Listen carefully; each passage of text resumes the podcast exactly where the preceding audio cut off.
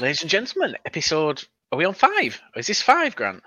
I think it is five. It's, it's five. It Yeah. is We'll five, five, Episode not five. six. It is, and we're. It's definitely not six, but we're a man down tonight, guys. Um, Chris isn't here. Chris is, by my reckoning, somewhere over France right now on a plane, um, flying into Barcelona. So we don't have him this week. Um, we did try and do the recording earlier. The recording failed. So Chris is away. Enjoy it. See you next week because I know full well that Chris has got some things to talk about with what's gone on in League Two this week. But Grant, I think we don't. I don't think we mess about. I think we just get straight into the biggest thing that's happened in League Two this week, and I think it's it's really easy to segue into it. The biggest thing that's happened in League Two probably for a long time. Mike Fondop, two goals. Two goals. Mike Fondop. Who'd have thought it? The fifty From a lot goal. of people, s- the f- the fifty pound goal. Can we call it a hundred pound goal since it's costing us fifty quid each year? 50 quid each. Yeah, yeah, it's the hundred pound goals, but yeah, I mean, mate, not just two goals. Player of the week. Um, Player of the week. player of the Not just not just for the league. EFL. He was in the player. He was in the play. He was in the team of the week. yeah, the Um, full I- football league. it's he's the thing about him is his header was unreal. Like he got into positions that Oldham have clearly been been missing. Um, I've actually got so for the first time we've never done this. Um, got some videos lined up that we can share in, um, and we can actually watch and see um, the Oldham highlights from this week. Yeah, so, let's get it on. I, I want to see. I Yeah. want to see that header again. It was a towering Yeah. header from Big Mike and his celebration. Yeah, there's a lot in this. Let's to look get into it and see it. Yeah. There we go. Let me turn that off. Just realised I've not turned the branding off, boys. Here we go. So the thing I noticed first is obviously Newport scored straight away. Oldham are unlucky here because that is no one can do what about that. It's, it's a deflected No, goal. there's nothing You you, can do on it. No. Um, and I think that seems to be a trend with goals against Oldham at the minute. Um, and this this highlights clip has everything. Um, Oldham play some nice football. They pass the ball well. I mean, that ball and that finish, that's that- It's a great finish. Anyone would be proud of that unbelievable finish, but you'd be more proud of that ball going through. Yeah, that ball over the If top. you're, if you're making those balls going in and you've got someone there at the end of it, Yeah. yeah, yeah, you go Again- home a happy fan. Yeah, again, another Ah. goal conceded. Defender gets a good block in, and it falls just back to the to the attacker again, and he, he bangs it in. You can't be disheartened about those goals. Here we go. But there's the moment. Big Fondop coming in. oh, He loves it, doesn't he? Do you know what? do you know I feel like a, I feel like a, like a proud parent watching that goal going in. And then that happens. Obviously not Fondop, but I for me that's not a red card. I think that's a yellow. I think a bit unlucky. Um, but you know, we'll, we'll yeah, it could be, I suppose. yeah, it could be seen, And- and then again, Again, but here's the celebration. right let's, let's just place. talk about. it. Whee! Fondop loves it. Um, and then there's just the, the, the absolute kicker for um for, for, for Oldham, and they- they'll they'll be they'll be sick about this because they've conceded two goals that they probably didn't deserve to concede. Um, but you can't argue with an equaliser like that. it's a phenomenal, it's a phenomenal finish, and Yeah. I, I know the Oldham fans are gutted when that went in. Was that not like right at the last gasp that went in as well? Yeah, very And- very end and, and it's here's the important thing and i think obviously we get quite a few oldham fans listening the the important thing is this they didn't lose they can they scored it's three points. goals It's- yes It's points picked up against Yeah. a really good team. a very good team Like um Newport aren't daft. No. They're a very well set up team and picking up a point away at Newport. It was away, wasn't it? yeah away at Newport, away yeah. at Newport is is nothing to shake your head at. But I think they'll still find that it's they'll feel that it's points dropped. to, to be honest, looking at the highlights, it'd be hard to argue against that because you look at the first two goals they conceded. Like all, all three of Oldham's goals were, were quality goals. Like they really were good goals. Um, the first two they conceded were unlucky. You, you know, they you got one that just takes a massive deflection. No one's going to be able to do anything about that. The keeper's blindsided at that stage. Mm-hmm. The other one, the defender's done his job. He's got the blocking. It's just dropped, and it it, it happens. Um, they they will feel. I think out of the two teams, Oldham will be the most disappointed with that. Um, I feel like Newport will probably feel obviously they'll be a bit disappointed because they'll have expected to win it going in, but I think looking back on the game, they'll probably feel that they got lucky there. Yeah. I mean, is it set off and it, has that impacted the position where um, Bahamboula would have been if he was still on the pitch? I don't know what I don't know how they set up tactically after the sending off because I know he has a bit more of a forward player, but um, would he have been in more of that position to be able to pick up that player has left a, a player spare essentially that would have picked that up. So it's maybe had a knock on effect in that. So maybe they can feel a bit aggrieved with the yeah, whole red, I, I, a bit more aggrieved with the red card incident. That yeah, I've seen them given as bookings, but equally, it's one of these ones where you go, ah, I've seen it given as a red. I'll talk more about bookings and red cards a wee bit later on as well. Yeah, I think um, just just for me on that, the, the only thing that I, I, sort of look at with that is the way that he went in.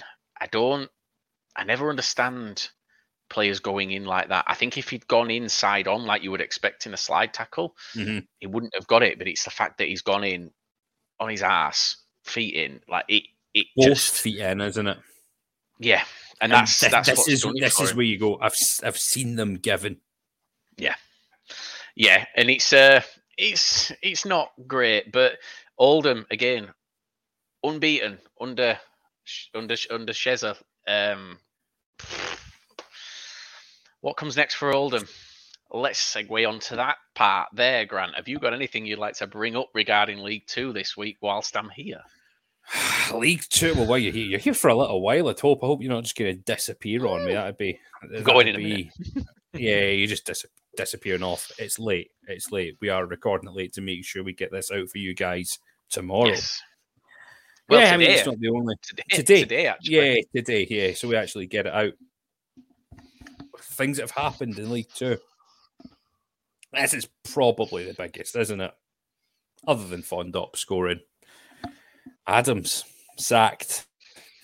Yeah, we, I mean, uh, we, we, we do we do just so people aren't confused, we filmed a bit with the Mansfield fan, and we've got an interview there with him.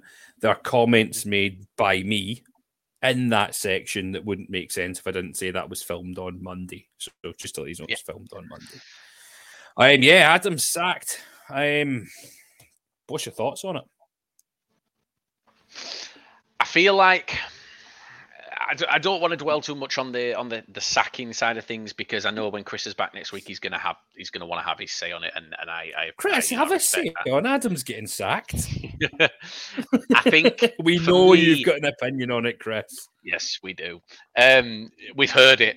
Um, the the thing with the Adams situation is, I look at it in two ways. I don't feel he was sacked for what happened on the pitch. I feel like he he went because of what happened off of it. Um, his interview on Saturday, he he didn't endear himself to the fans in in any way, shape, or form, um, and the relationship had gone. And you know, it's not good. It, it really isn't good. Eight managers in four years. Um, you said when you came down to watch us earlier this season, we're a team in transition, and it just seems to be like a, a never-ending transition. I'm hoping that, and I believe that whoever comes in or I believe in the the owners and the you know the CEO to to get the right person in. I did feel like it was Adams. I feel like if those interviews hadn't been given, we wouldn't be having this conversation because I think he'd have been still in charge. Um, yeah, I mean, it's an it's an interesting one. Um, with what you say, because you look on paper, um, Adams's record, and a manager like him should should do well with a club like Bradford. He had the backing. Um, I would say, looking at the team that's out, he has made most of the signings that have played in that team. Yeah. Um, so people can't say he's not been backed. Um, I think by the owners. Um, you can't you can't argue with that. He's brought in the squad, but there's been something I think clearly going on, and it's just not sat right, and he's not built that relationship with the fans at all. Yeah, and I, and I think that that I I, th- I don't think he understood the challenge, or I don't think he fully knew what he was getting into. Now that I'm, I'm not slating the club on that in any way, shape, or form, but what I mean is I think he personally underestimated the not just the size of the job, but the expectation that comes with it, because we do have an expectation as as fans, and I think that for me going forward, you know, we're going to bring someone else in. They need time you know, it may be someone I don't want to come in. It may be someone that the other fans, some other fans don't want to come in. They're not going to be able to please everyone, but whoever it is, we're going to have to get behind them because we can't keep doing this, and we need to give them that that 12 to 18 months that I mentioned last week. I think the sooner we as fans accept that we support a League Two football club, the easier this will become. And I get that fans want to see us in the championship. I get that fans go, we're a big club, we should be in the championship, but you're only as big as where you are. And for me, we're in League Two. We deserve to be in League Two. We've got a League Two team. We've got a, at the minute, we've got a League Two structure as a club that we're trying to improve upon and we're trying to get it better. And we've got Ryan Sparks, and I've got all the love in the world for Ryan Sparks when it comes to this football club because he knows what he's doing. He's going to get it right. He's going to find the right person. It's just it's going to take some time. It's not going to be the overnight fix that we all want. I'd love it to be. I'd love to be able to say, do you know what, Grant Adams has gone. Whoever takes over, that's it. We're going you up this year. We'll... That there's a young, uh, almost a younger following that I've seen more success in Bradford, and, and I don't say more recent years, but you look over the last kind of 15, 20 years, and they've seen successes. They've seen that they've been in the Premier League, and you've got that age group that have watched players come through. So they've seen like your McCalls, your Windasses who have done well at the club, and they've gotten got almost gotten used to being in the Premier League in the Championship, and not known kind of previously the position, and then more recently kind of reverting back to that sort of those leagues again and they want almost immediate success to jump up because you've got the stadium, you've got the facilities, you've got a large fan base. Is it more of an expectation thing? Yeah, and I, you know, I don't necessarily... fans.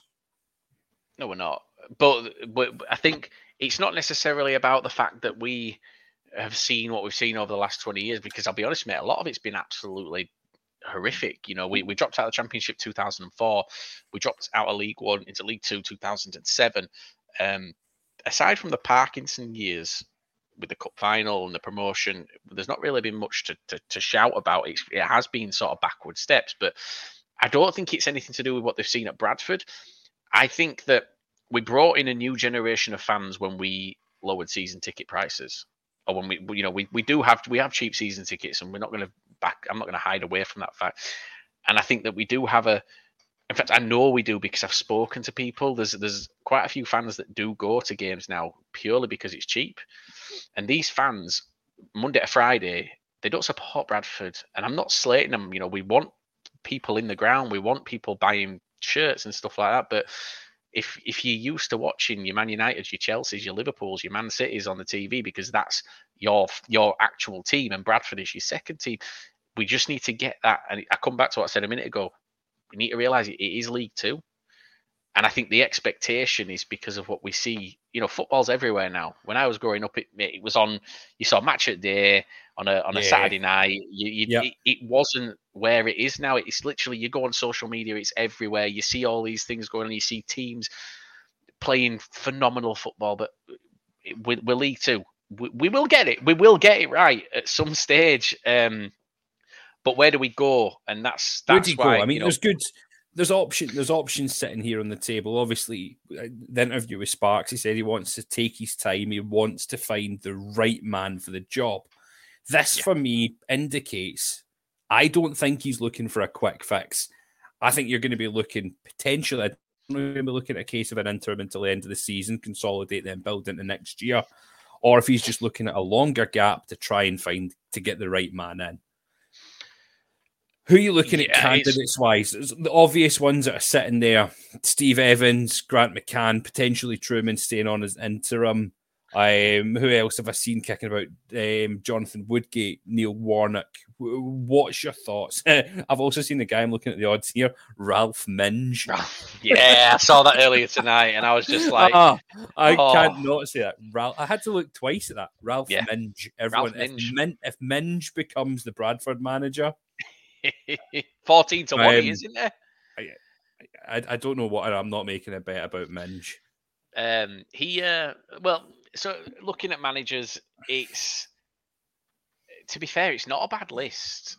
It isn't a, the, the worst list in, in the world in terms of managers that are available. I know I know right now Steve Evans is is his favourite. Um, his odds have dropped massively now.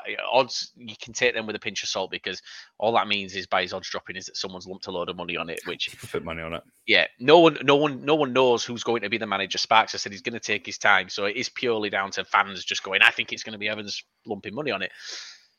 Personally, I wouldn't be no, I wouldn't say I wouldn't be happy with that, but I, I can see there being some issues with that should that happen. But if it does, it does. Like I say, we've got to get behind it, whatever it is.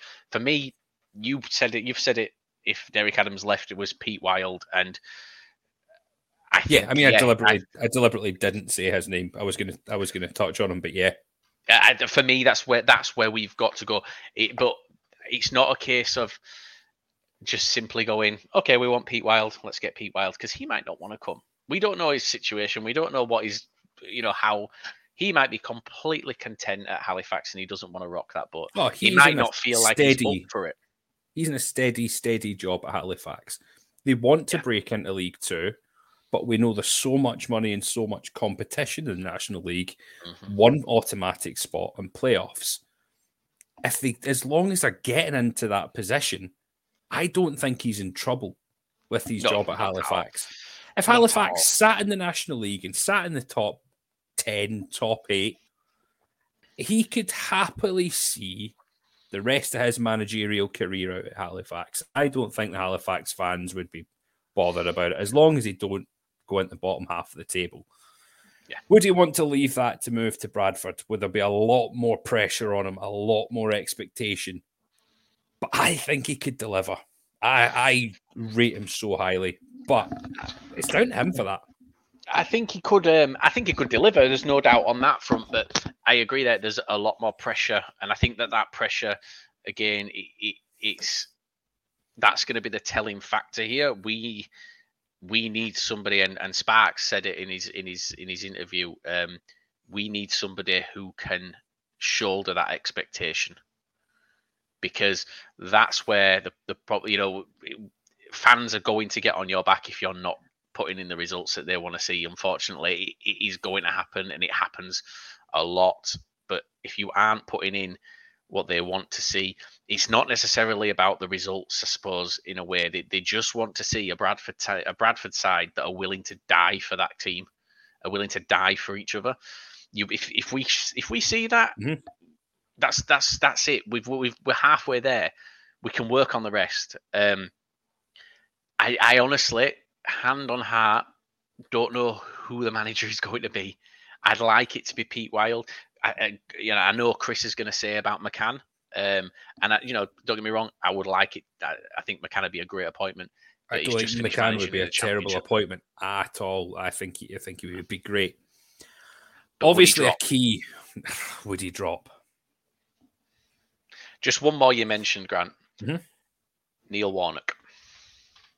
Now, I mentioned Neil Warnock to, to, to you guys, and when we first obviously sacked Adams, Warnock's been on the radio since and has said he would not be against dropping to League Two. Now, for me, if the Bradford job is available in League Two, it's it's it's the job, isn't it? That is the job. If you're a manager looking at League Two, that's the one you look at and you go, that's the challenge. That's the club that I feel could progress to this level. And it all depends on, I suppose, what he's wanting. If he's wanting to come in, Neil Warnock's obviously yeah, he's taken Sheffield United up into the Premier League quite a lot. He's done QPR, this, that, and the other. But once he's got them there, he's been about trying to keep them in the league and fighting at that lower end. Um, so he's always say... managed just below his level in the Championship, and then he's he is a lower league, prem, a lower half Premier League manager. Um, it's for me, how would he rise like, to it? For me, it's like if you're a Premier League team now, go and go and getting Alan Pardew or Steve Bruce coming in. Like we, we we talked to Adrian later on, and I'm not going to spoil too much that we talk about young, forward-thinking people in football. Mm-hmm. Do you really want someone like Warnock coming in? I I would say he is one of your old school, almost dragons of football. Do you really want that coming in? Someone who's going to beat the shit out the players, and do it, or do you want someone forward thinking? I think you'd be looking at Warnock and he'd be in and out in a year. I do, and, and I'm not thinking about Warnock as a as a, a long term fix. I'm I'm thinking Warnock until the end of the season. Let's see what happens. But I think keep trying until the end of the season. It's yeah, well, we, yeah. I think the yeah we need to look at how things go. Um, I'm going to come on to the next five games in a minute because it's not looking good. But the um the thing with Warnock is he has what I just mentioned. He has the shoulders for that expectation. He knows what he he's oh, managed consistently yeah. at a higher level. Um, he could get the fans back on side. I mean, if if we announce Neil Warnock, I don't think there'd be many fans in. You know, no. they, they may have the opinion that you've got, where you know he's a bit old school, but that's a, to get Neil Warnock in League Two. That is a statement of intent that shows that you are wanting to progress. You're wanting to do something. Um, I thought that when we got Dave Jones in, we all know how we all know how that finished with a Jeff Stelling rant on TV, him eating a sausage sandwich mid interview, and basically trying to take the club down. Um, yeah, yeah, I punch him in the face. Um, yeah, we can leave that in. Um, I would. if he ever if he ever shows his face in Hartlepool ever again, I think he'll get what's coming to him. I don't think he ever will. No. Um, so your next five games. Next five games. So Oldham on Saturday. For, for me, and I'm gonna I'm gonna be honest, and you're gonna go. We should smash Oldham. Now, I'm not saying we will, but I'm saying, and I know that Oldham are unbeaten in the last four games, but I think every single team that's come up against them in their last four games has to have gone into those games thinking we are going to pump these. They have to have. If you've not, if you're going up against a yeah. team that have spent the most of the season at the bottom of the league and you're not expecting to win, there's a problem. We should be expecting to win on Saturday. Will we win? I I think we've got it. We've we've got what it takes, but we've got to we've got to bring it Saturday because they're up for it. If you asked me on Monday, I would have said Oldham would have beat you, um, and Fondop would have stuck the, the, the final knife into Adams.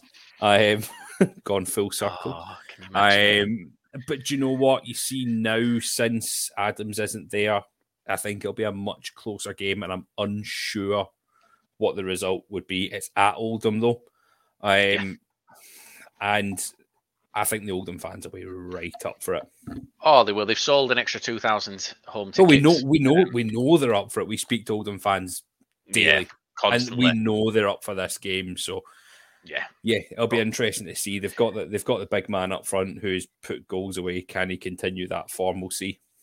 I think. Do you know what? I'm quite glad he got his goal on Saturday because if he get if he'd have got his first goal for Oldham against us, in what would have been his third game, and I'd have lost the bet in person. Um, you need to get a picture with him. Oh, mate, hundred percent, all over it. Don't worry. Um, yes. so with just a thing on Trueman's obviously coming as interim. He's, he's he's he's caretaker until we we sort something out. But last season that happened as well. McCall went. Trueman and Sellars came in. Trueman was the manager. Sellars was sort of they were they were put as joint managers, but it was it was Truman.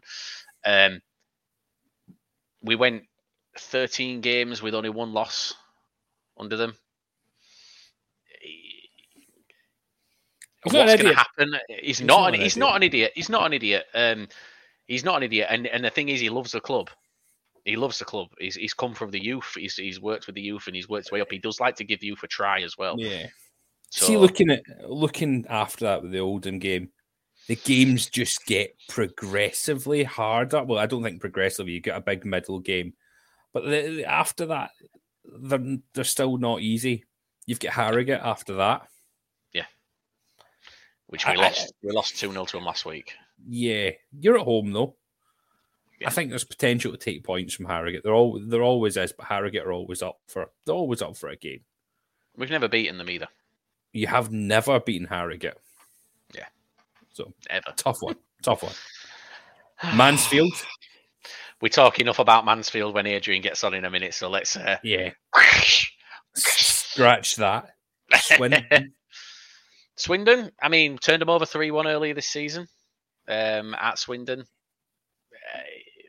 granted, you know, things have changed. Their form's changed. Our form has, well, I wouldn't say our form's changed. It's sort of stayed the same. It's been quite inconsistent, really.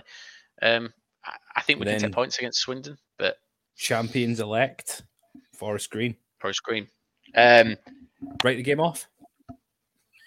No, no, we we we drew against them earlier this season. Um, I think that's got to be in the players' minds. I, I would be, I would you, have got to go into every game trying to win it, but I think we can take a draw.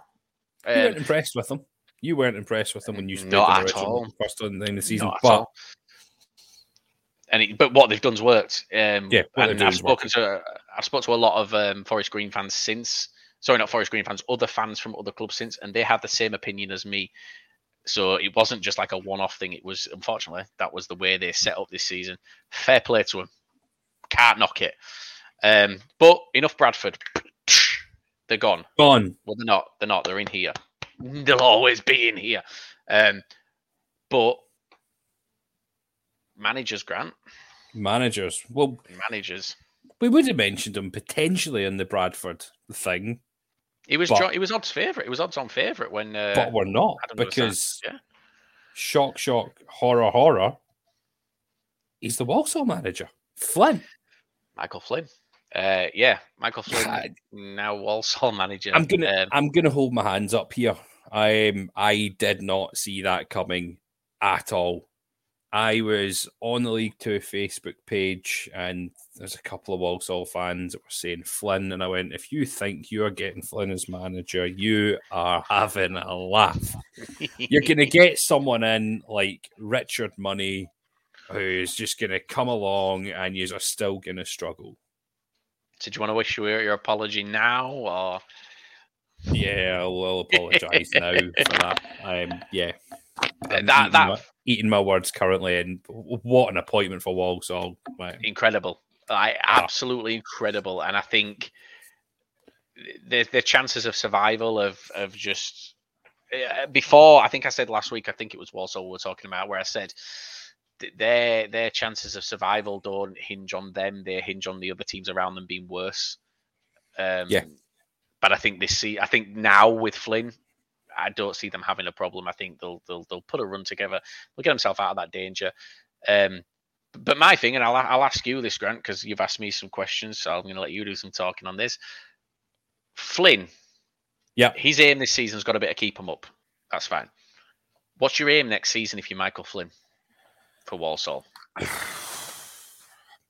It's a tough one. It depends for me what he's getting in. Um, a lot of the Walsall fans are dubious about the what's going on in the background. I mentioned him last week. Their technical director Fullerton, I am or director of football. I don't know exactly what his title yeah, is. I think he's a director of football. They don't. Yeah. They don't have faith in him and what he can bring in. They even went to say they don't have faith in what manager he can bring in.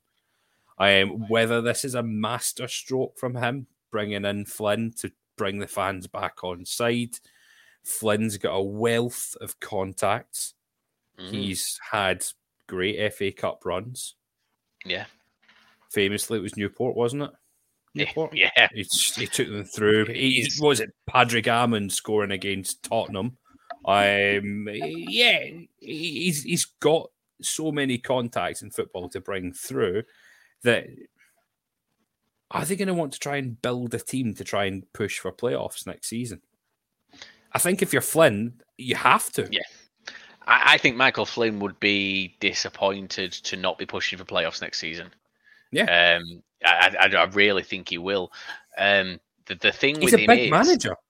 Big, manager. he big is a big manager, which for someone who's so young in his managerial career is that's that's that's a testament to him, isn't it? Look at what he's he's he's gone from. I mean, he, he was playing for us. We had him um, playing for ourselves, and then you know, obviously he left. He went to he went to Newport, I think, after he left us, and he retired there. And yeah, um, he did phenomenal. Newport fans loved him. They hound, as far as I'm aware, I think they hounded him out in the end.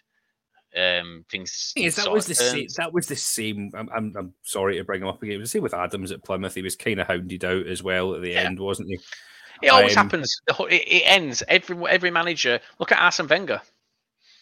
Yeah, It's the only, it's the only job in football, isn't it, where you can get sacked for being crap and then get appointed in another job yeah, a month or two later to, to a club that's either bigger or in the same sort of league. But Yeah, yeah, But first game a great record. Any club in the football league, if you were if if you were in League One or two, and you said Michael Flynn, you wouldn't turn your nose up at it. No, he won't. He's he's untainted at the minute as a manager. Mhm. He's not had that. He's not had that bad time as a manager, really. Um, I think it just. And, and that probably will come at some stage. Every manager goes through that run, but at the minute, he is a, a hot prospect when it comes to being a manager. You know, you want someone like Michael Flynn in, but first game of the for, for him as as as Walsall manager is away at Forest Green this weekend. It does not get bigger than that for him.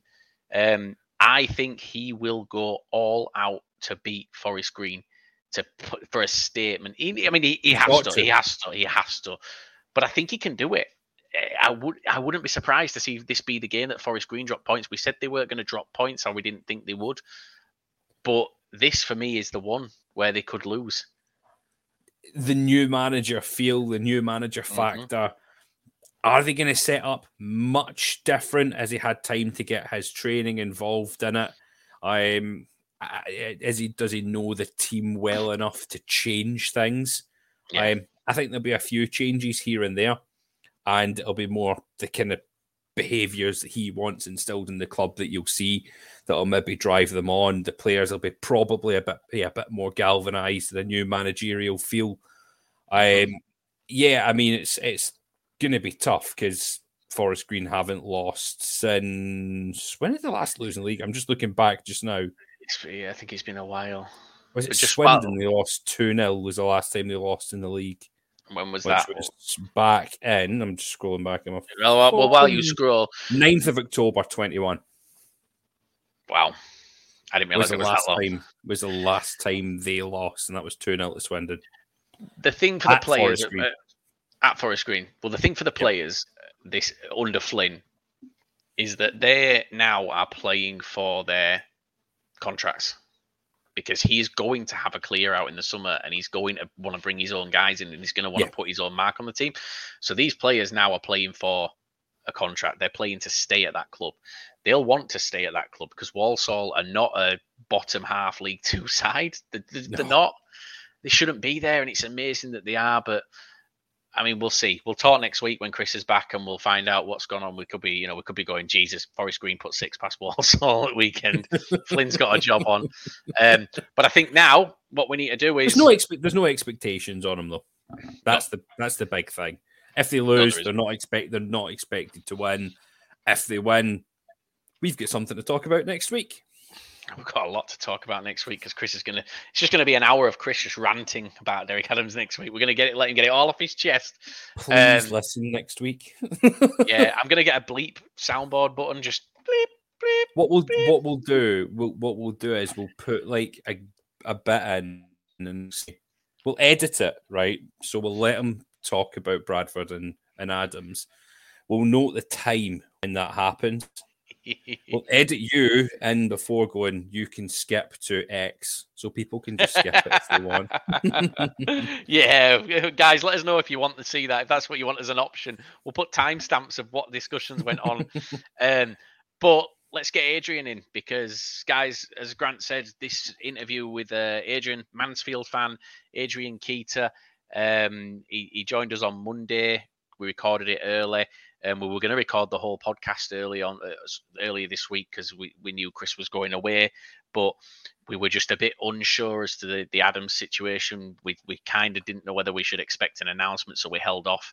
Thankfully, we did because we'd have missed it. And um, so yeah, Adrian's joining us now, and uh, Adrian, come on down. I say that like he's here, but he's not. Right, guys. See you in a couple of minutes. Uh, we've got Adrian with us, Adrian Keita, and I've just checked I pronounced it right. Um, Adrian is here tonight as a as a Mansfield fan, which, aside from Forest Green, I'd probably say the happiest fans in the league right now.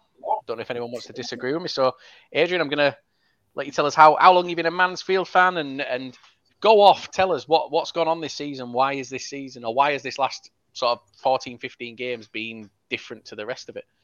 Well, I've been a Mansfield fan since I want to say about the age of 10, so 2011 roughly, when we were in non-league. Um, so it's been so a couple of year, a couple of years. So I want to say t- 10 or 11 years as a Mansfield fan.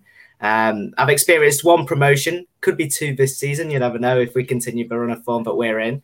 Um, but yeah, it's been it's been it's been a strange season because the last two seasons have been very up and down. Um, the last two seasons have seen us finish in the bottom half of the table, which, as a as a League Two fan, you wouldn't necessarily see us finishing there. We've been we've been near near and near abouts the promotions a couple of times now, and then those last two, the past two seasons have been a bit a bit rubbish. So this season we were we were bo- near the bottom of the league, second bottom of the league um, after 14 games, but the last 14, 15 games have seen us seen us shot up right up the league. I think we're fifth or sixth, sixth potentially because of the games that were played uh, on Saturday. We drew nil nil against Bristol Rovers, which I mean you would take a point any day of the week. But yeah, it's been it's been a whirlwind really. Uh, it's been it's.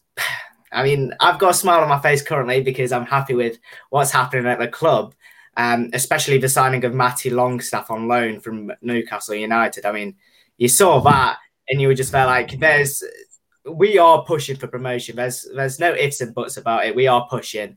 Um, but yeah, the signings that that we made in January were amazing.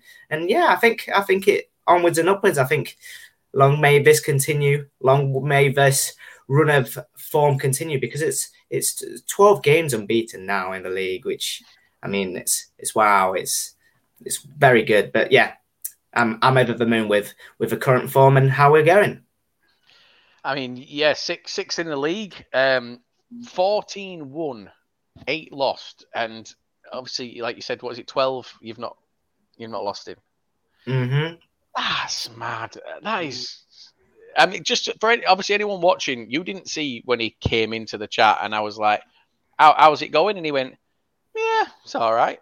it's like, can you imagine being 12 games unbeaten in League Two? Like, I Bradford fans and Hartlepool. Grant, can you imagine as a Hartlepool fan being 12 games unbeaten and just being like, yeah, yeah. I mean, not in not in this league, not in this no. league. I think. Well, when we were a few seasons ago, a good few seasons ago, I think we went on a 23 game unbeaten run in the league, and our fans were all just chanting, "We are unbeatable" every single week. Like, and then you lost. Just, yeah, then we lost. Every every every unbeaten streak has to come to an end, unfortunately. Yeah. Hopefully, um, Mansfield soon enough. but yeah, I think I think for us especially, Chris, because I mean we've we've got three very big games coming up, and the, the third game is Mansfield, and you know you've we've been giving. I mean, looks like regardless, they were going to bring the most fans that we've had this season. Um, we've given them another thousand yeah, I've seen that. Yeah, yeah. I mean, that doesn't surprise me with the form. Um, you know, I, it's interesting you mentioned about obviously like you were near the bottom of the league. I was I was listening to um, an interview with Nigel Clough. Now I'm I'm a big Nigel Clough fan. I'm really glad that you didn't sack him. Uh, I think at that level uh, for League Two, I think he's a fantastic manager. And he was just uh, going on about how a lot of play there was a lot of injuries at the beginning of the season. There was a lot of COVID, um, but now you've got the players back, and like you mentioned, you've got Matty Longstaff. I mean, I think anyone, anyone, anywhere uh, who supports any team in well in British football would probably went, "Wow, that is some signing." So you guys must be really, really chuffed with that.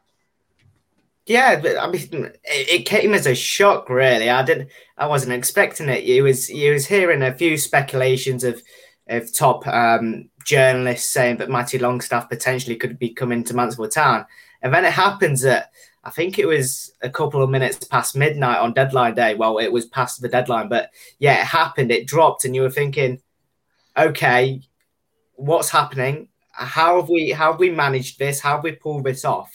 And then and then we pull off Jamie Murphy from Hibernian as well. And you're thinking that was that, great signing, by the way. That you're was, thinking, uh, you're thinking as well. You're thinking he he banged in goals for for Nigel Clough at Burton Albion. He was on loan.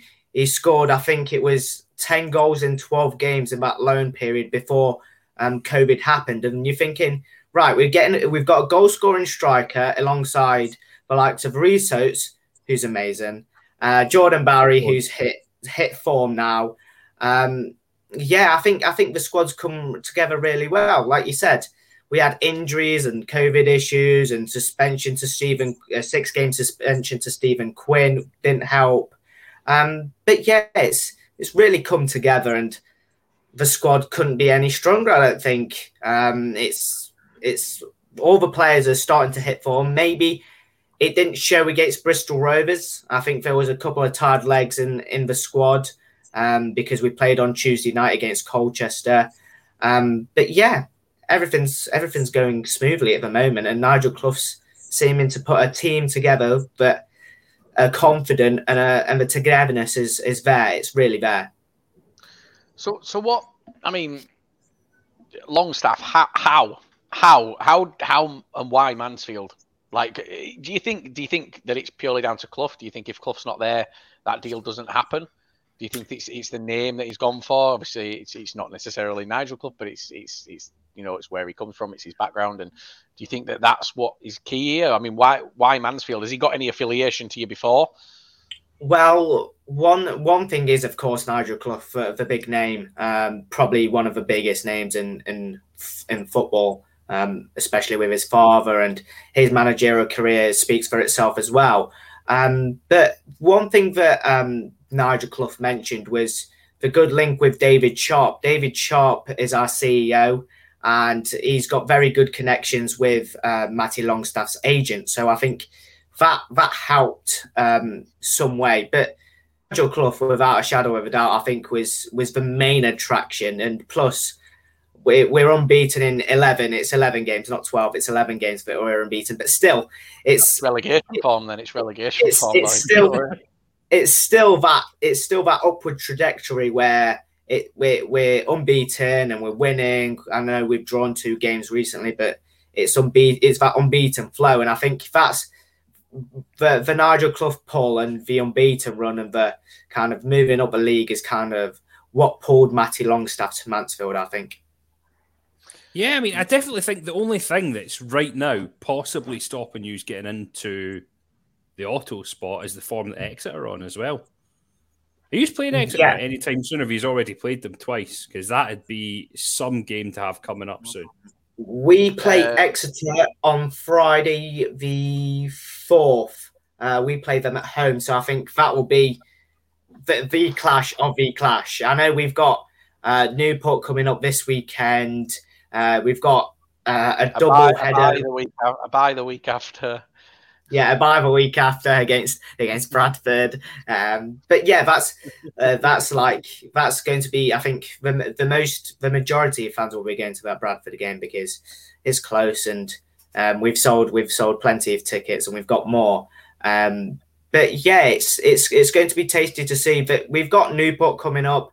Tranmere are also not long in the distant future, I believe. I think we're playing in April alongside Forest Green twice because um, the away game got cancelled because of uh, fo- uh, the fog. The weather wasn't was great like on that evening, in, wasn't it? Yeah, it was like yeah, it was four. It was it was four minutes in. Uh, the ref. Well, it was it was delayed for fifteen. Then they played four. Then it got delayed for another fifteen, and then they called it off. Um, so we play them one uh, once away, once at home. Um, I think once in April and once in May. But yeah, we've we've still got some of the some of the top teams to play. So I mean, it's it's not going to be easy. I think these these tests against the top the top teams like your like your Northamptons, your Tranmeres, your Forest Greens are uh, what going to uh, what are going to settle the season. Um, because you can get all your all the points you want uh, against the lowly clubs, but you've still got to perform against the top teams. So, yeah, the the, the game against Exeter is probably one one to look out for uh, when they come to the one call stadium. But yeah, when when that comes around, um, it'll be a tough test without a shadow of a doubt. So yeah, I'm looking forward to that as well, alongside the rest of the games this season. Do you see bringing someone in like Jamie Murphy to get goals because that is something he's have been lacking. I'm going to say that if there's one thing he's been as a key key goal scorer this season, looking at you've got uh, Bowery in, you've got Oates both sitting on six on it for the season. I'm both definitely capable of still putting in the goals. I get the ball in the net. I know, no, I know Rhys Oates really well from being at Hartlepool the season before. That left a sour patch for me. Him leaving to you guys. Um, You're yeah, never happy when anyone I'm, leaves your club. I'm never happy when anyone leaves, especially someone as good as Rhys Oates. Oh, Mike um, Mike Fondop, jeez. Um, but yeah, I think that's one of the key things about bringing Murphy in. Yeah, definitely. Um, I mean, he he showed it against Colchester um, the the speed and the tr- trickery that he has in his repertoire. I mean, we haven't seen the the potential goal scoring uh, ability to, abilities of Jamie Murphy, but it's going to take time. It's it's a loan spell that's that's going to last a couple of months, and it's it is it's not going to click straight away. Um, but like with that being said, we have got Rhys Oates who's sitting on six for the season, Jordan Bowery is sitting on six. Lucas Akins has also signed. Danny Johnson is on the bench. We've got plenty of goal scoring strikers. It's just getting the right mix at the right time. And um, because with with with Oates and with Bowery, they're they're a capable duo. But if there's another third person added in, then it could disrupt it a little bit. But it may not do that. It may it may actually help them uh, in a sense. But like I said, um, you see the goal scoring output of Jamie Murphy and you think goals, goals, goals. Um, so I think give him a couple of games and I think he'll be getting a couple of goals um, sometime very soon. The exciting thing with Oates, I find he's capable of sitting in that hole between the midfield and the strikers because he's got that ability. We've seen it last week, the goal that he scored to just run. That's one thing I've always said about him. The lad runs and runs and runs, and his commitment is second to none. Um, and I'll find he'll start the game, and but he'll be flat in his arse by like the 75th minute because he just runs so much. And I think he he'd be good to fit in behind maybe a front two and fit in between that hole to maybe work well in your system. Well, he plays uh, against Colchester when obviously he scored that amazing, amazing goal. Um, he's he started up front with Jordan Bowery, and it was Jamie Murphy, in fact, who played as a number ten um, but sometimes, obviously, it was more of a Jordan Bowery on the right, Jimmy Murphy on the left, and then Rhys through the middle. Um, mm. But I mean, it's our system is very, very adaptable. Um, we play a diamond, so the midfield is essentially set.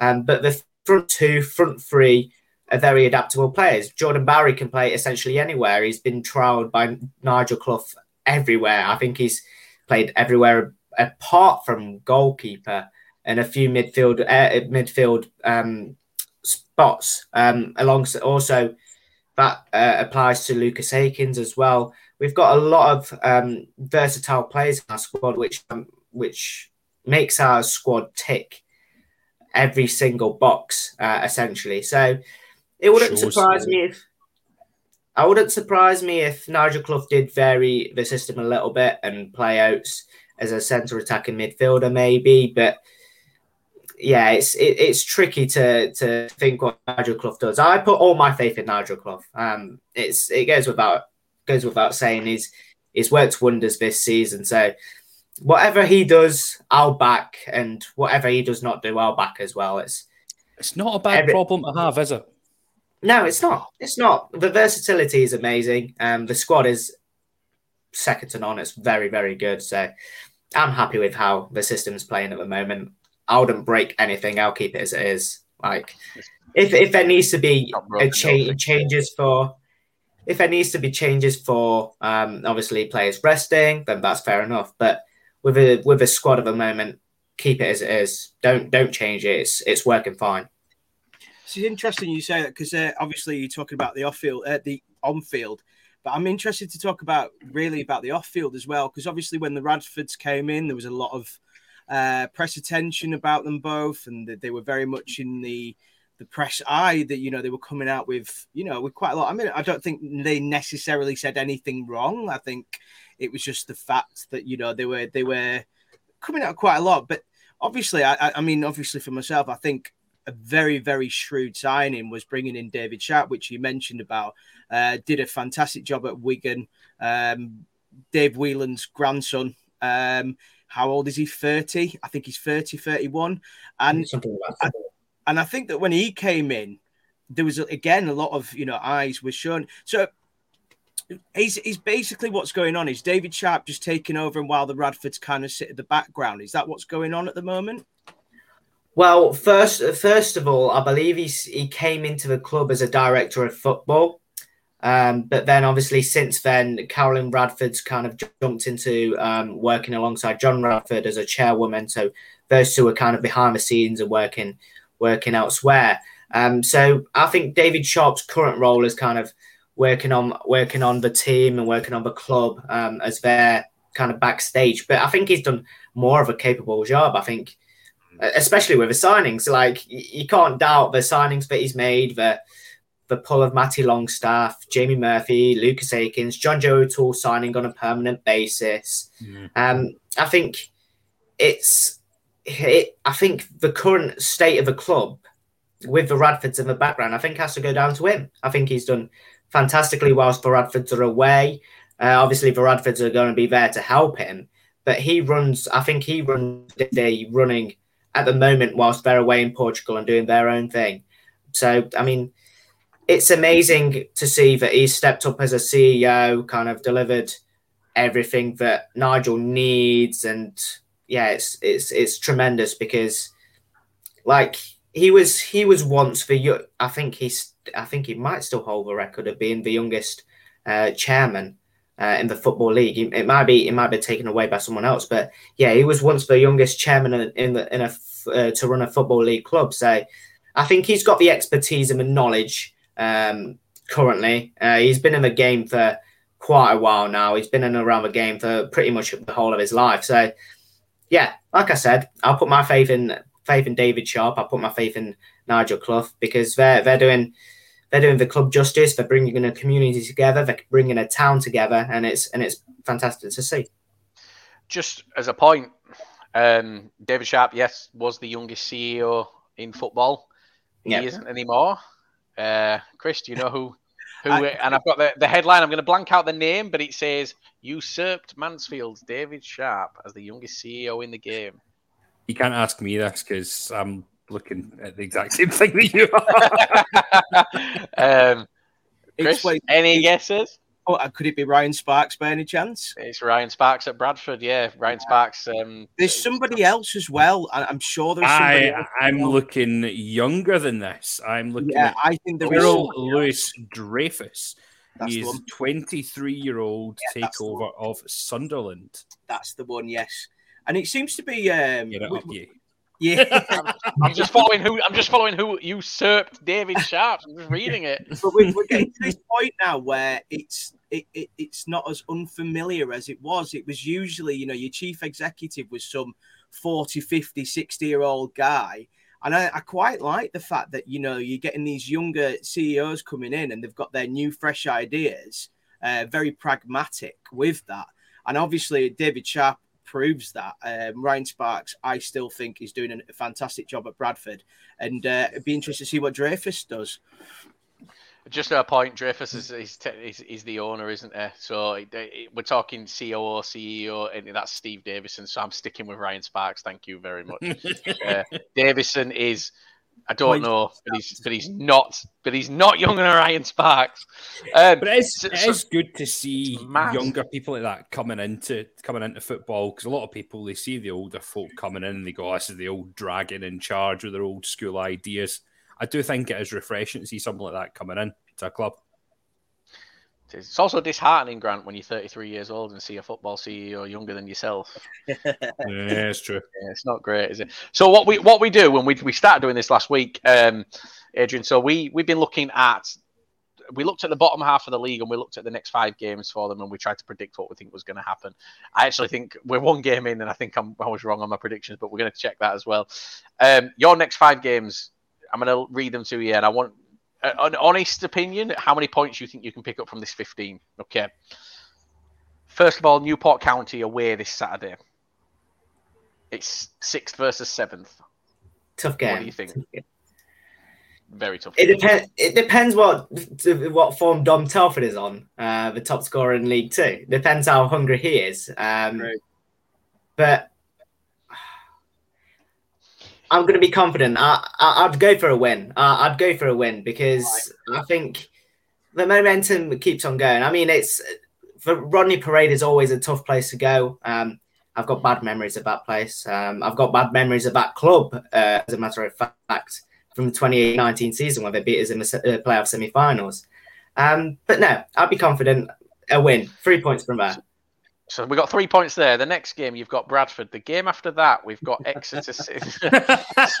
we've got Bradford at Valley Parade. The game after. Um, I mean, it, here's the thing. It's it's go and Chris. I know you you look at me sometimes and you think that I'm optimistic. We are the type of club. Think, think. I don't. Yeah, think. no, no, no, no. I am very optimistic, but we are the type of club to lose to Oldham this weekend and end Mansfield. Yeah. We are and we are just it's insane. And also remember and do the double as well. That would be the yeah. case. Um, yeah. But no. Uh, well, but yeah, so so, so Bradford, you you know, there's going to be uh, it's going to be a big attendance. It's going to be our biggest away attendance of the season. Um, I'm really looking forward to it. First game of the season. I don't blame um, you.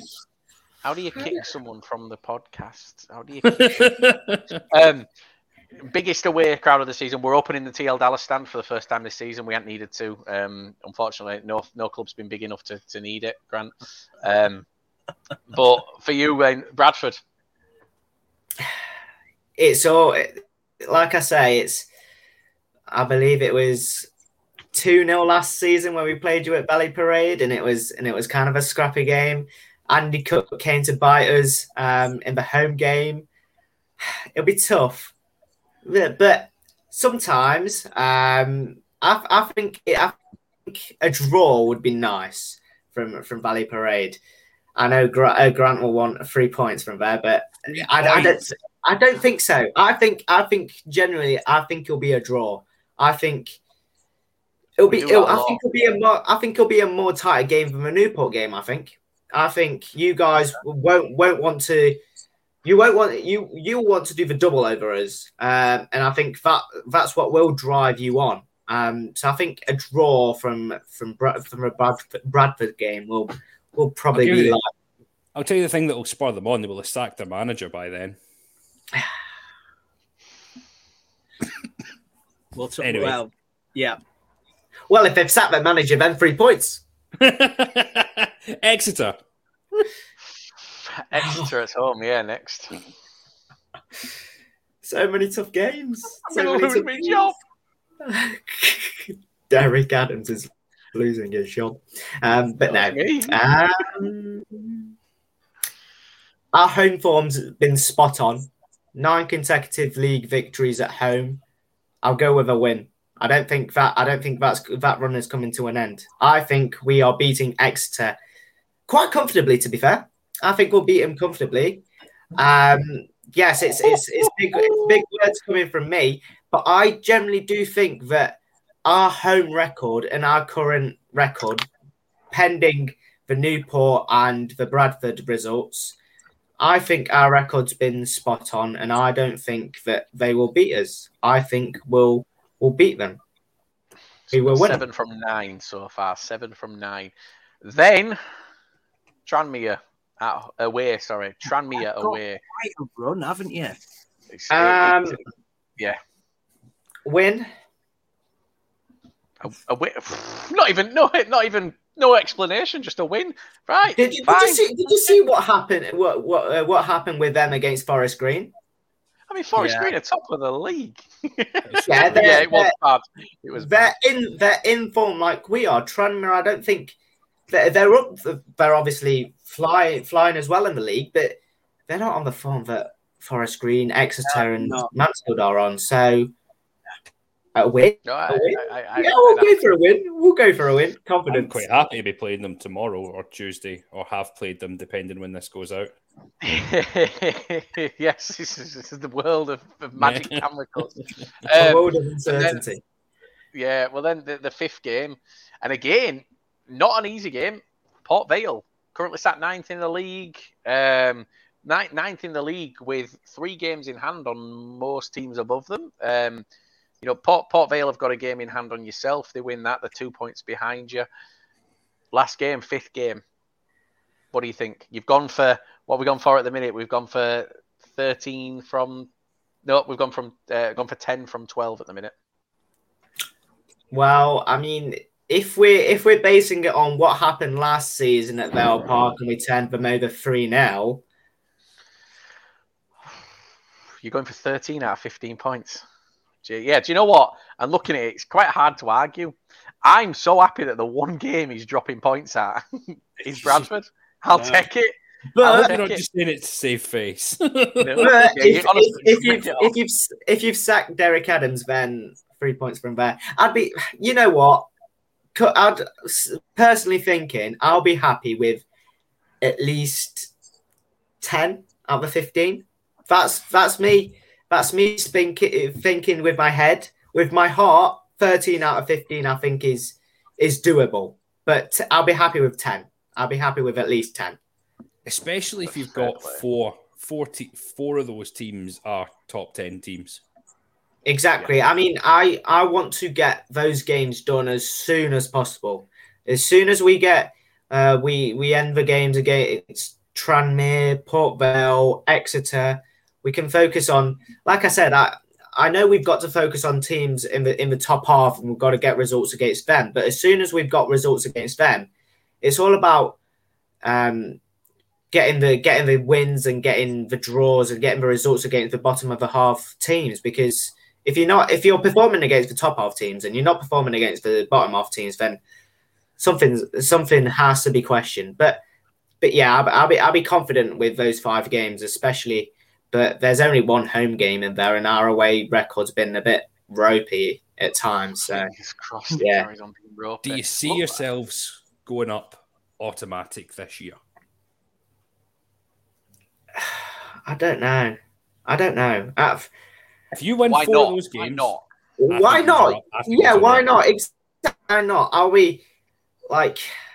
Yeah, I, I, well, I mean, just, I'm more than happy. I rather I'd rather go up automatically than in the playoffs. Stress. We, oh, I don't we know. know. The playoffs is good. The playoffs is good. We know what happened in the 2018-19 season when we yeah. got to the playoffs. I think this bunch, this squad, this management staff, everyone around the club knows that this this squad and this club is going places. It's just to to just back Nigel Clough week in week out because we know what happened when we were when we weren't winning and we lost and we were winless in 15 games. Everybody got on his back, and and he kind of rode that storm. And, and look where we are now.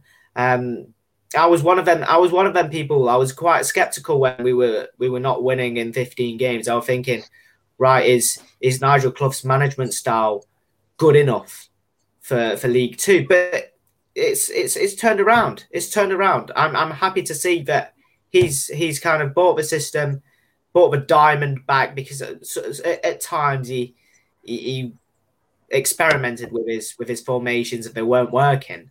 But now the squad's flying, the team's confident. Why not? Automatics uh, are a possibility or a huge possibility. Interesting. Um, well, look, we're gonna wrapping up this part now. Um, so, guys, I want to say thanks to Adrian for coming on. Have you guys got anything else you want to add? Um, I'm just going to say, I'm going to put it out here. As I keep banging on every week, Mansfield are going up automatically. I think you'll lose once this season between now and the end. And really? That's next really. Saturday. Oh, next Saturday, an Andy oh. Cook hat trick. Don't, don't. That man haunts me. The Cookie Monster haunts me. Let, let's not. let's not. Good, good, good. Adrian, thank you for coming on. Um, yeah, we'll. Uh, right, guys. We'll, uh, uh, that was Adrian.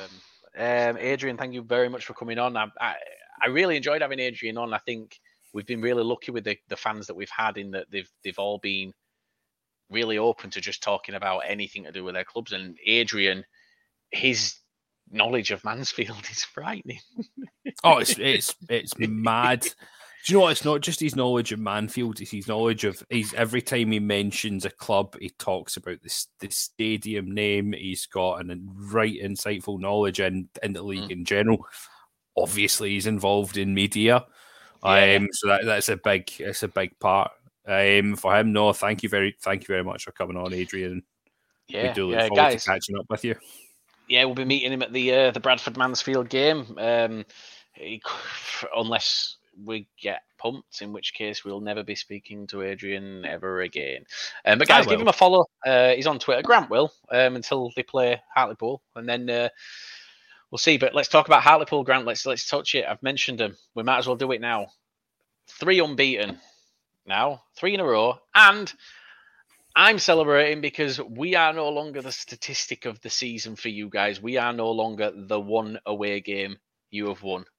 Yeah, well, it's not just three. It's not just three unbeaten. It's three wins on the bounce that we've had. Three wins on the bounce. So it's yeah. three wins in the bounce, and then you're looking six unbeaten. So we had three draws before we had Exeter, Stephen oh, and. Carlisle. That was the the Carlisle game was the most boring game I've ever been to in my life. But yeah, three wins in the three wins yeah. in the bounce. We um, we broke our away duck again against Crawley. I'm I was dubious at the start of that game. I think in the first five minutes they could have scored three. I, they, they I was nervous. One, yeah, that free um, kick that they hit that they hit, which I don't know if Killip just tipped on the bar, um, or if it hit the bar straight. But I mean, the sun was right in his eyes. You seen he had his mm. cap on, hand was up. The player had to shoot. I said he's got to shoot. Yeah, you do. You've got to rain down on a goal. You, you've you've got to rain down on a goalkeeper if the sun's in, in his eyes. You've, you've exactly. And do you know what? It, it almost paid off for him, but mm. we grabbed, we absolutely grafted I um, in that game. I Um, it was a tough slog. I Um, I think we were lucky to finish the game with 11 men. I mentioned earlier, talk a little bit about reds and yellows. I think Bogle was probably lucky to stay on the pitch. Have you seen the challenge? No, I haven't. But we, we spoke about it the when we uh, we watched the the uh, Oldham challenge, and you said that for My you, are turning Bogle's... off. Sorry, ladies and gentlemen. Good night. this is what Grant gets for having smart lights in his house. Um, I get smart lights, and they turn off at certain times to make yeah. sure I don't have excessive electricity bills because in this day yeah. and age, no one can afford them. Um, but there you mentioned go. when, when we saw light. the um, you let there be light. When we watched the uh, the Oldham highlights, you said that you felt Bogles was potentially worse. Um, yeah, I, I, do think I do. If I'm being honest, think it was a, a worse challenge, um, and I, th- I, I do think that he could have potentially been sent off, but the ref was right in front of him. Um, and, and didn't give the red. I think it was he maybe felt it was too early to give a red in the game. He's not gave a red this season. I am that ref. He's all he's given is bookings. I so I don't know if that just... speaks more for the ref that he doesn't want to upset the game in that sort of way. I think I think it, it, it just highlights the major inconsistencies with refereeing at this level. Um, it, it really does. I mean, I I watched um, I watched you against Tranmere the other night, and um, the the referee there, Bogle had two chances where the, the ball fell to there was a foul on the Hartlepool player in the build up, but the ball fell to Bogle and he was essentially through on goal, and the referee pulled it back for a free kick on two separate yeah. occasions, and it, it's just a major inconsistency. But you know, if we start talking about referees, we'll never stop. We'll probably do a special on referees at some stage. Oh, when... definitely. I mean, he didn't, and and Mister Mister John Yems definitely took a grievance to it, and yeah, he he's actually been charged by the FA now. John Yems has been charged for what he said. For, what did he say, Grant? For what he said. So I'm not in these exact words, but essentially called the referee a fat bastard. Um, he, he mentioned his weight, said he was overweight, and called him a clown. Um, wow. yeah, and said apparently the fourth official agreed that Bogle should have went off, but the referee overruled the fourth official, and yeah, he wasn't happy with him. But it's resulted in another charge for John Yems. I, I genuinely don't know what the Crawley fans, the Crawley board, see in him because he does this every time they lose. He also came out and said that he's not going to blame. He says, "I'm not going to blame the players. This is on me." But then in his interview, went on to slate the players, and then he went, "Oh, but I picked them, so it's my fault." Yeah, he's, he's, I think he's he's kind of trying to take pressure off the players, but at the same time keep it off himself as well. Oh, by the sound of things, it's mad.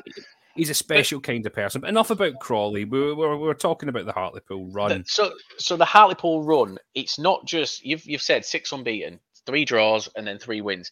Yeah, it's not just the three wins.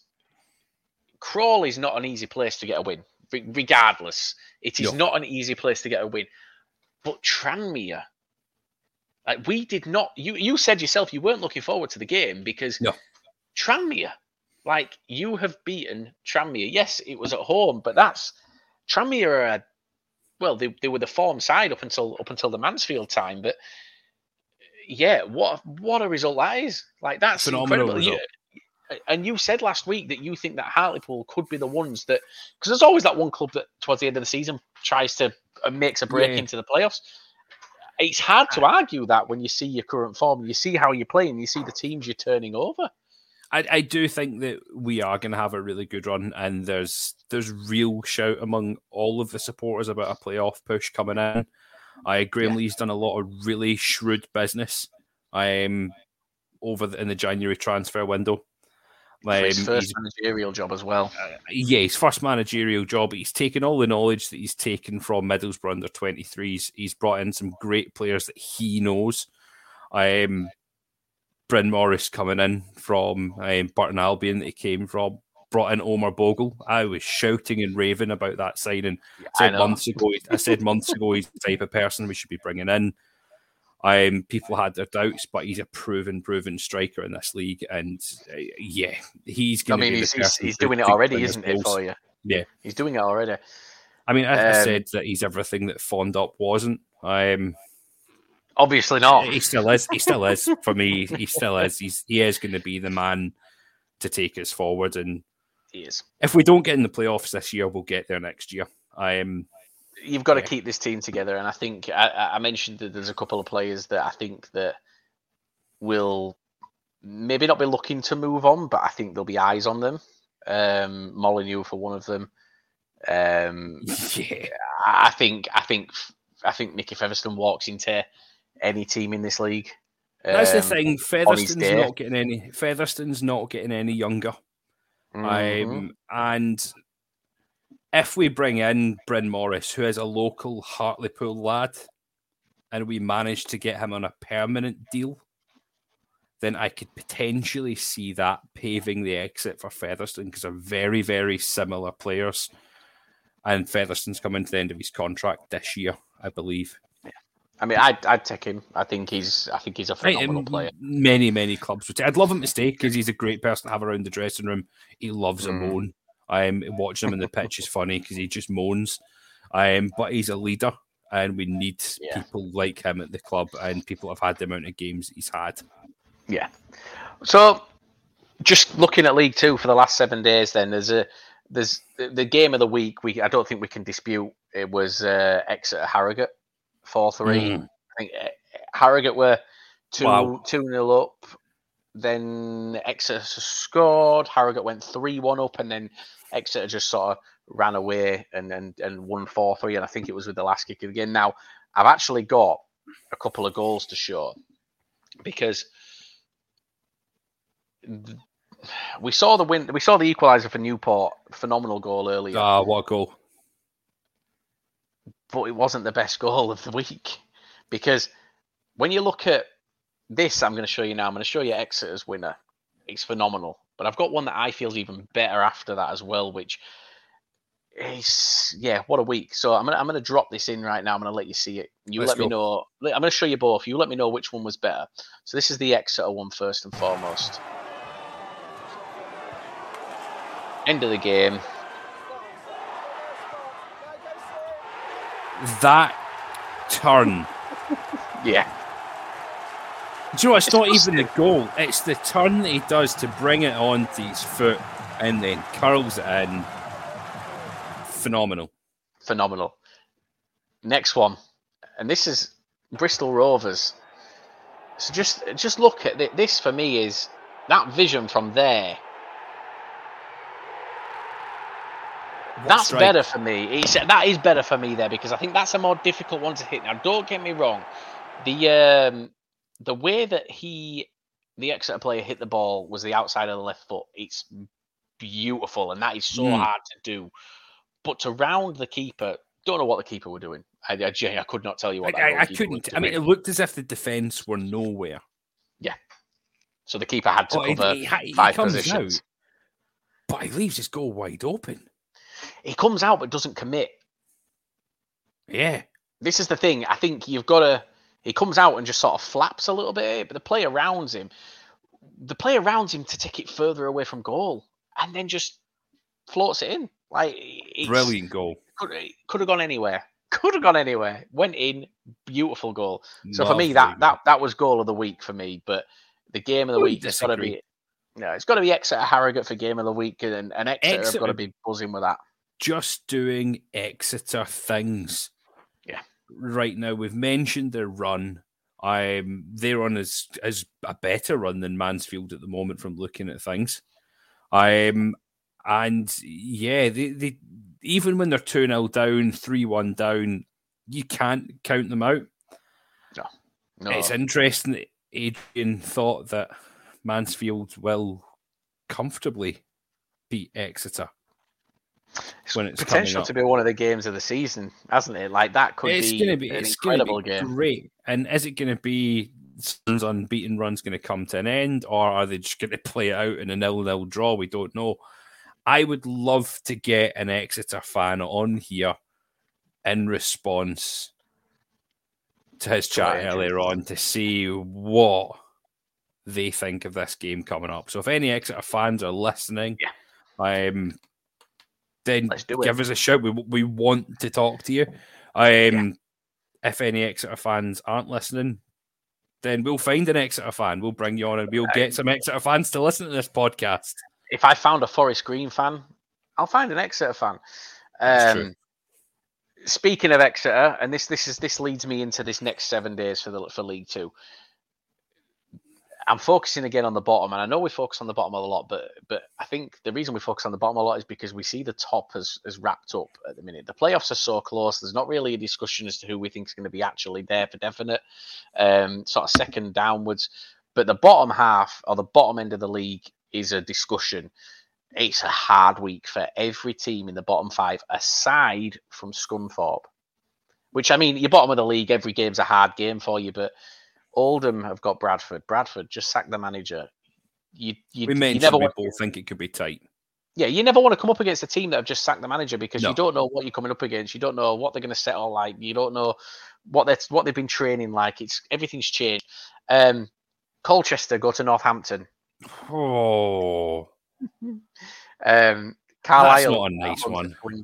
It's not at all. It's it's really not. But this is where, for for someone like Scunthorpe, we wrote them off. We wrote Oldham off in the first podcast, and look at Oldham now. We wrote Scunthorpe off after that. If Scunthorpe are going to be left with any fighting chance, it's this weekend. They've got to get a result because they play Rochdale this weekend. yeah, they do. And Rochdale, you're looking at when I'm looking at the form league, Rochdale aren't that much further in the last five games than Scunthorpe are. No. They've taken five point. Uh, sorry, Rochdale have taken four points out of five games. Scunthorpe have taken three points out of five games. Yeah, and that's the four teams above Scunthorpe. Exeter uh, are hosting Barrow this weekend. We just spoke about Exeter. You, you can't look beyond Exeter in that game. You've got to think Barrow no. are going to drop points. Carlisle have got Swindon. You've got to think Swindon are going to turn Carlisle over. Um, again, we just mentioned it. Colchester going to Northampton. Mm-hmm. It's got it's got Northampton win written all over it. Obviously, something's going to give, and we'll get something wrong because we always do. And then Oldham Bradford. F- for me, this is the week. Scunny have got to get. If Scunny want to have any chance at all, or want to signal any intent of a bit of fight left in them, this is it. They've got to do this weekend. They've got to get a win, yeah, or they've got to at least fight this is their game, and I think if they don't win, I think Scunthorpe fans will be they'll be feeling hard done by. I think. I think they will start to bury their heads a bit more and go, could this be the year that we we drop down into the national into that horrible purgatory league? Yeah, yeah, um, and I, th- I think I think we could be quite confident in saying that if they don't get anything out of this weekend, I mean, we we, we were quite confident before, but it's at the stage where I'd put money on it that that be it for them. You wouldn't get uh, much back.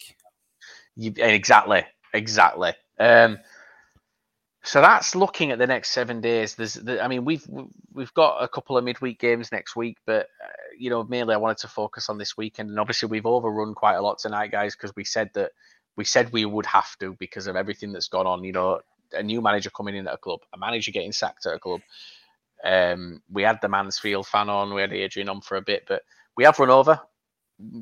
It, Who would have thought, even with just the two of us, we've managed to run over? Can you imagine if Chris was here? We'd have been, we he wouldn't have got out on time because we'd have still been recording it. um, but honestly, Chris, we missed you this week. Um, it'll be good to get you back next week, and I, I, I'm looking forward to you getting your thoughts out on the Adams situation. Um, I feel like when we tan, I want I want you to put on loads of fake tan and come on. Yes. I want you to be looking like Dickinson. Yes.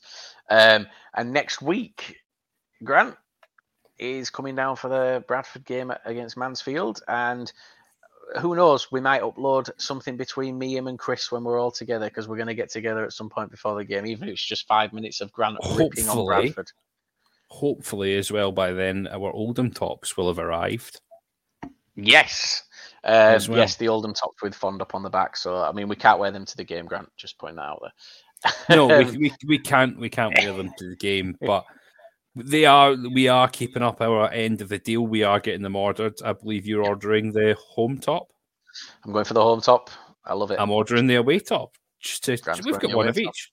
So, I mean, and Chris is still Chris is still looking to get the uh, the the the Sir Sheridan six, six, on the back of one if Oldham stay up because of Sheridan. But guys, Grant, if you've got anything else you want to add, I don't know if you have good. anything else you want to touch on. We're all good. Um, the only thing I want to do is just continue as normal. Everyone like, share, comment, subscribe, like us, Leave follow us, us on really, Spotify. Really shitty comment if you like, but just give it a five star with it. Um, I, let's have a look. Grant, I've just realised that you know we have a little chat box at the side. Grant's been leaving messages, and I've only just read them, um, so that's fun. Um, guys, thank you very much for joining us. This has been episode five. Yeah, we'll be back next week with episode six. We'll catch you then. Uh, good luck, Scunthorpe. Let's see if you can bag some at this weekend.